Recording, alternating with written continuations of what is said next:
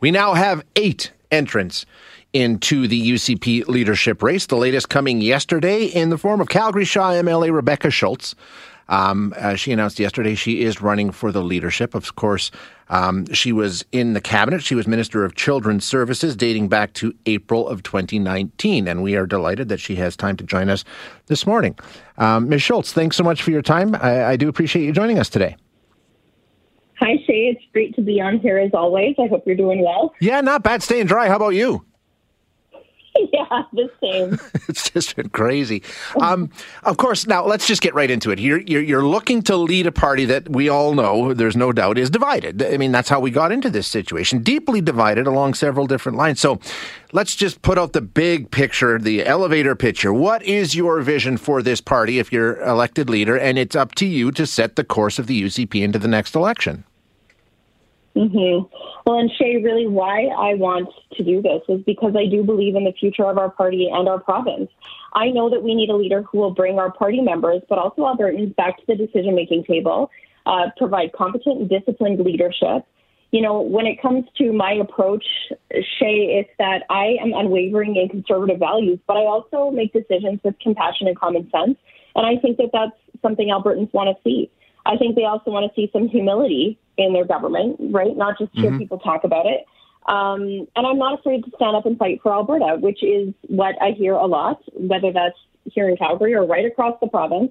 And I have a track record on that when it comes to the child care deal. We didn't sign the first agreement that they split across the table. We fought very hard to get a deal that worked for Albertans based on the feedback and what they were telling us. So, you know, yes, we have to unite the party. And I think you know, really how I feel is we need to stop vilifying each other and remember uh, in the Conservative Party that our opponent is the NDP in 2023. You mentioned conservative values, and you will not compromise conservative values. What are conservative values in 2022? I think even within your party, if you asked different people what are conservative values, you'd get very different answers. And Jason Kenney's view of conservative values are not the same as some of the people in the party that ended up being kicked out or leaving because their values didn't feel represented by the premier. So, what are these conservative values you won't compromise? You know, first and foremost, it's fiscal responsibility. And I know that kind of sounds like a buzzword, but like, what does a balanced budget actually yep. mean for families? It means that if we have a strong economy, and people are working. We have jobs, we have hope, we have optimism once again. I mean, right now things are working. Our government did a number of things very well. Our unemployment rate is the lowest it's been since 2015. There are thousands of jobs being created every single day. And that is positive. We're diversifying the economy. Why do we want that? It's because that is what enables us to invest in things that matter uh, to everyday Albertans like healthcare and education, right? We want to make sure that we have family doctors when we need them. We want to make sure that our kids have an excellent education.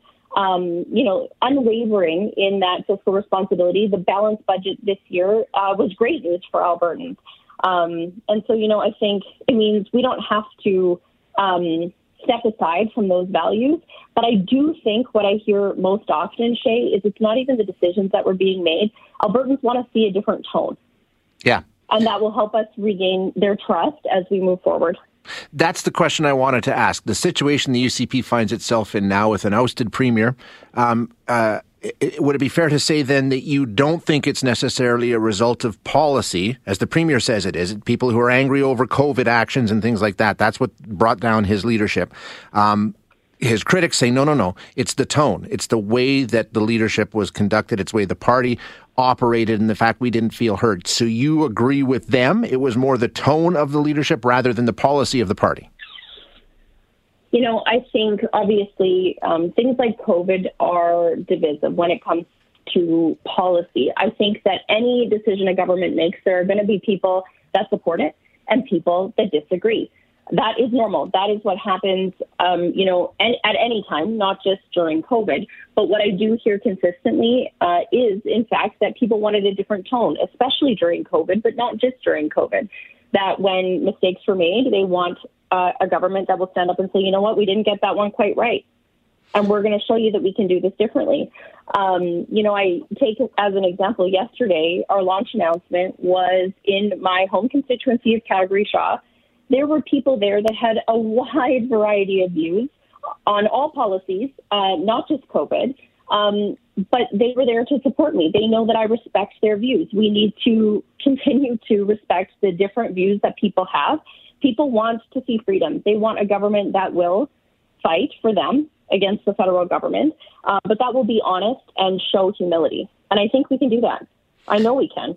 Um, and the obvious question then is why didn't you? You've been at the table since 2019. You've been a cabinet member. I mean, not just in caucus, you've been a cabinet member seated at the table of cabinet since 2019. Um, why do you think this is something you can say now, but you didn't say up until last month? Well, and I would say this. I mean, sitting at the cabinet table, obviously, we are a team, and I'm proud of that team. And like I said, I am proud of a lot of the decisions that we made. We have an excellent track record, especially when it comes to economic growth. We have a lot to be proud of right now. Um, people are optimistic. There is hope.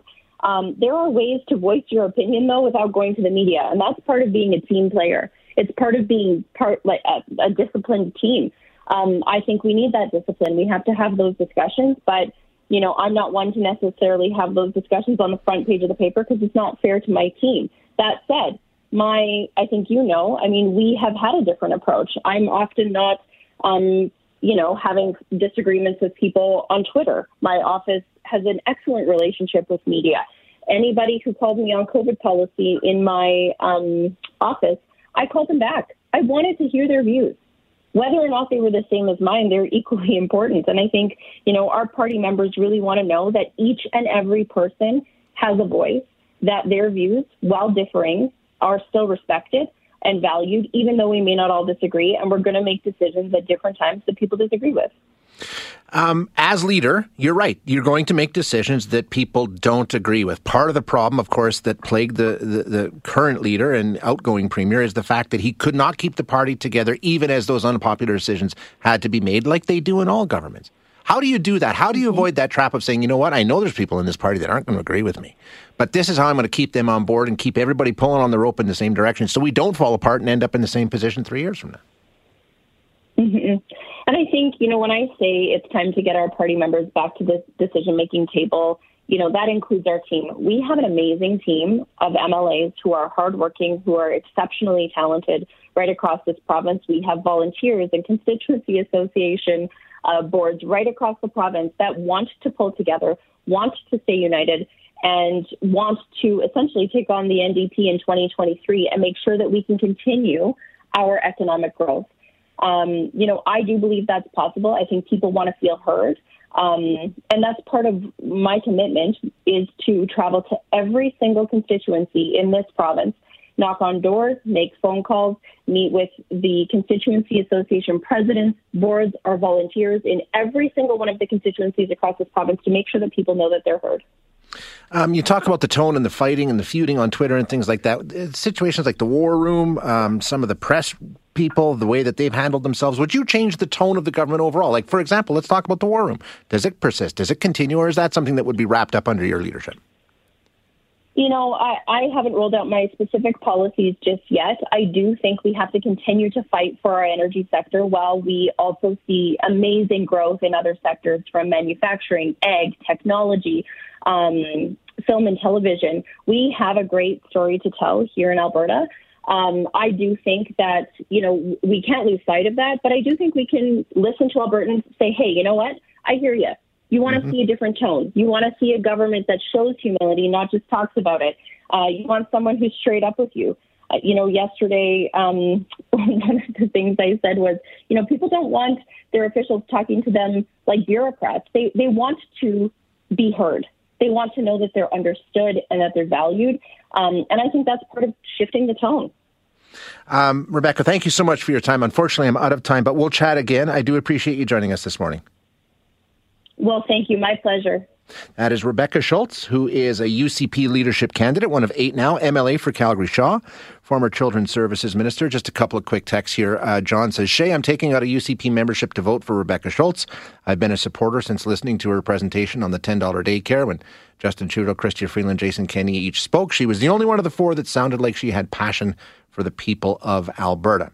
The next text, same old, same old, and another one says, "I'm proud of my team. She just lost me." So um, that's that's what she's facing. That's what they're all facing, and we'll see who comes out ahead at the end.